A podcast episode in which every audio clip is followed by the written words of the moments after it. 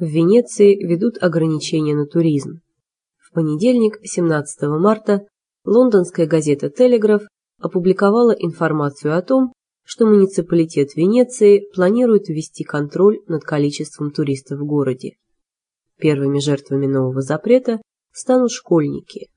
Теперь итальянские школы должны просить у муниципалитета разрешение на экскурсии для детей. Более того, Аугусто-Сальвадоре, самый влиятельный человек в туристическом бизнесе Венеции, недавно обратился к министру культуры Италии Джузеппе Фиорони с просьбой полностью запретить школьные экскурсии по Венеции. Основная причина такого негативного отношения к школьному туризму – это то, что многочисленные детские экскурсии на улицах Венеции, особенно во время пасхальных каникул, мешают нормальному функционированию городского трафика.